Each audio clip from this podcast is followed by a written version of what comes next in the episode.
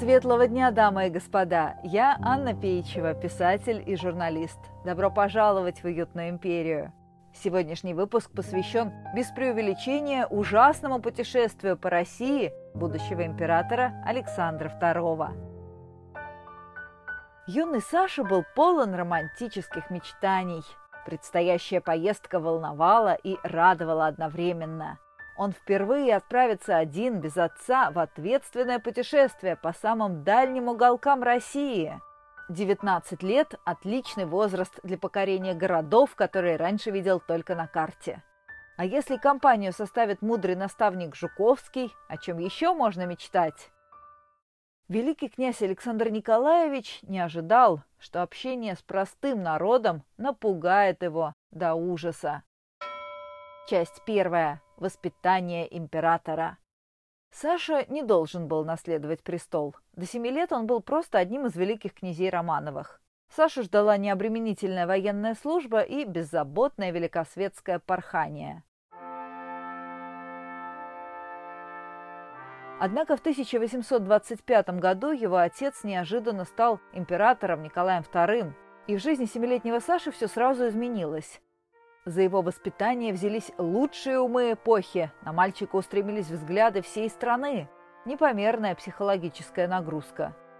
Профессор Леонид Лишенко в монографии «Александр II» или «История трех одиночеств» отмечает Самым неприятным и непонятным и для наставников, и для родителей Александра была странная апатия, хандра, нападавшая на ребенка совершенно внезапно и погружавшая его в некое подобие транса. В такие минуты для него не существовало ни уроков, ни игр, ни соучеников или наставников, и он, разоткровенничавшись, начинал говорить, что не хотел бы родиться великим князем. Александр всегда был мягким человеком, несколько поверхностным, сентиментальным, иногда невыдержанным, не лучший набор качеств для будущего руководителя государства. Но именно благодаря этим чертам характера Саша очень привязался к своему главному наставнику, знаменитому поэту Жуковскому. Василий Андреевич был таким же романтиком, как и его воспитанник. Жуковский весь был полон элегиями и балладами, мир казался ему одной большой поэмой – кстати, именно он написал слова гимна «Боже, царя храни», а квинтэссенцией его творчества является стихотворение под названием «Невыразимое». И вот этому русскому Дон Кихоту доверили сопровождать наследника престола в тяжелейшей поездке по суровой крестьянской глубинке. Часть вторая. Поэт под лестницей. Вообще-то Жуковский сам решил, что царственному юноше следует расширить кругозор, и познакомиться со своими подданными лицом к лицу. Поэт писал, «Я не жду от нашего путешествия большой жатвы практических сведений о России. Главная польза вся нравственная, польза глубокого, неизгладимого впечатления». Василий Андреевич название для поездки придумал соответствующее. «Всенародное венчание с Россией». Маршрут специально выбрал посложнее, чтобы добиться максимальных эмоций. Новгород Великий, Тверь, Ярославль, Кострома, Пермь, Екатеринбург, Тюмень, Тобольск, Курган, Оренбург, Казань, Саратов, Пенза, Тамбов, Калуга, Москва. Во многих из этих городов цари раньше никогда не бывали. Тронулись в путь 2 мая 1837 года. Железных дорог тогда еще не было, передвигались по обычным разбитым грунтовкам, по грязи и пыли, на лошадях, целой кавалькады колясок и экипажей всех цветов и фасонов. Наследника сопровождала внушительная свита, состоявшая из его учителей и молодых гвардейских офицеров. С первого же дня начались разочарования. Сначала у самого Жуковского. Наследник, едва выехав из Зимнего дворца, сразу отбился от рук – их дружба, казавшаяся в Петербурге такой крепкой и сердечной, растряслась без остатка на дорожных ухабах.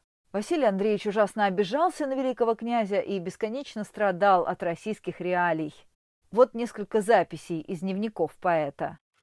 Ночлег у Жадовского, оригинал для Гоголя. Он построил наскоро дом для великого князя. Мой ночлег под лестницей. Оскорбительное чувство. Подольск. Гостиница для свиней. Переезд из Оренбурга до Уральска. Великий князь в закрытой коляске. Ссора с великим князем. Пребывание в Рязани. Опять глупая ссора. Наденьте картуз. Ваша жизнь драгоценна. Часть третья. Великий князь в ужасе. А что же сам жених, которого обвенчали с Россией?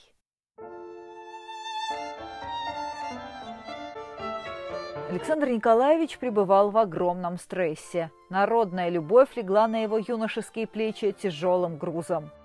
Как пишет профессор Лишенко, многие тысячи людей, собравшихся на берегу Волги, чтобы только увидеть наследника, часами стояли по пояс в воде. Так лучше можно было рассмотреть его, плывущего мимо в лодке. Крик «Ура!», постоянно сопровождавший путешественников, настолько навяз в ушах, что слышался великому князю и его свите даже в полной тишине, заставляя их просыпаться по ночам. Генерал Юрьевич, сопровождавший Александра в поездке, докладывал. Часто он подвергается неизбежным задержкам, народ останавливает проезд экипажа, часто с трудом может продраться сквозь толпу, жаждущих насладиться его взором. И каждый норовил обратиться к цесаревичу с просьбой или жалобой. За семь месяцев поездки наследник принял 16 тысяч прошений. Некоторые удовлетворял прямо на месте, какие-то отправлял в столицу. А в Калязине великий князь испытал такое эмоциональное потрясение, что действительно запомнил этот город на всю жизнь. Его письмо отцу в тот день довольно бессвязно. Нигде народ меня не встречал с таким остервенением от радости. Они отпрягали от нас лошадей. Мы вынуждены были сесть в коляску исправника. Мою лошадь понесли было. Потом при переправе на пароме столько набралось народу, что он было стал погружаться в воду. Так что я точно Бога благодарил, как выбрался из этого ужасного колязина. И потом Александр не раз вспоминал этот случай. Прием везде одинаков, по-московскому, но ничего не может сравниться с Колязином. Я без ужаса не могу вспомнить.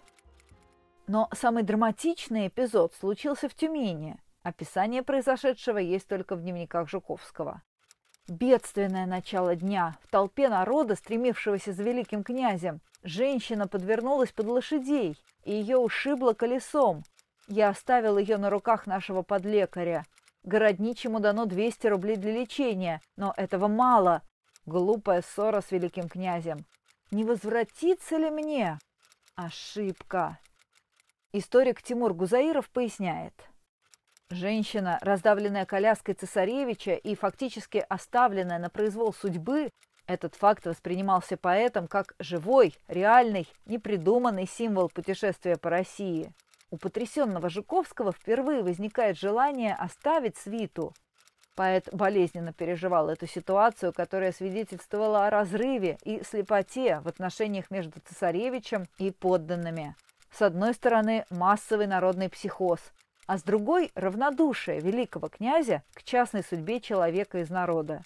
5 июня Жуковский осознал, что сценарий публичной коммуникации и характер действительных отношений могут не соответствовать и противоречить созданной им формуле всенародного обручения с Россией.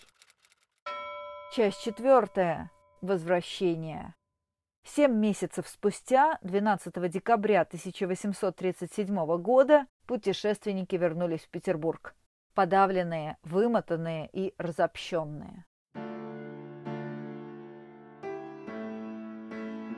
Жуковский мучительно переживал свой педагогический провал. Он впервые увидел, что нравственное воспитание наследника ему не слишком удалось, что добрый и сентиментальный мальчик Саша стал весьма надменным и временами слабохарактерным взрослым. Тем не менее, Василий Андреевич не отказался от престижного статуса наставника великого князя и спустя несколько недель отправился с Александром в новое путешествие, на этот раз по просвещенной Европе, где никто не бросался под колеса и не кидался в воду навстречу цесаревичу. Там, на родине романтизма и рыцарства, русский Дон Кихот немного оправился от пережитого и постепенно пришел в себя. А его воспитанник, великий князь Александр Николаевич, тем временем вовсю флиртовал с английской королевой и старался не вспоминать про далекий и ужасный Калязин. Повлияло ли российское путешествие Александра II на его дальнейшее решение об отмене крепостного права? Возможно. Хотя император выдержал большую паузу.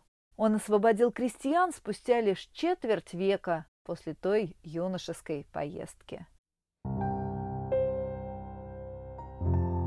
Друзья, подписывайтесь на подкаст, чтобы не пропустить новые выпуски ироничной истории эпохи Романовых.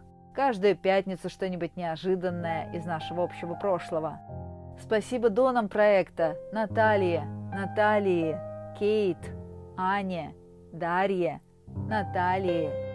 Как всегда, читайте книги серии «Уютная империя», рассказывающие о современной альтернативной России, где Романовы правят до сих пор.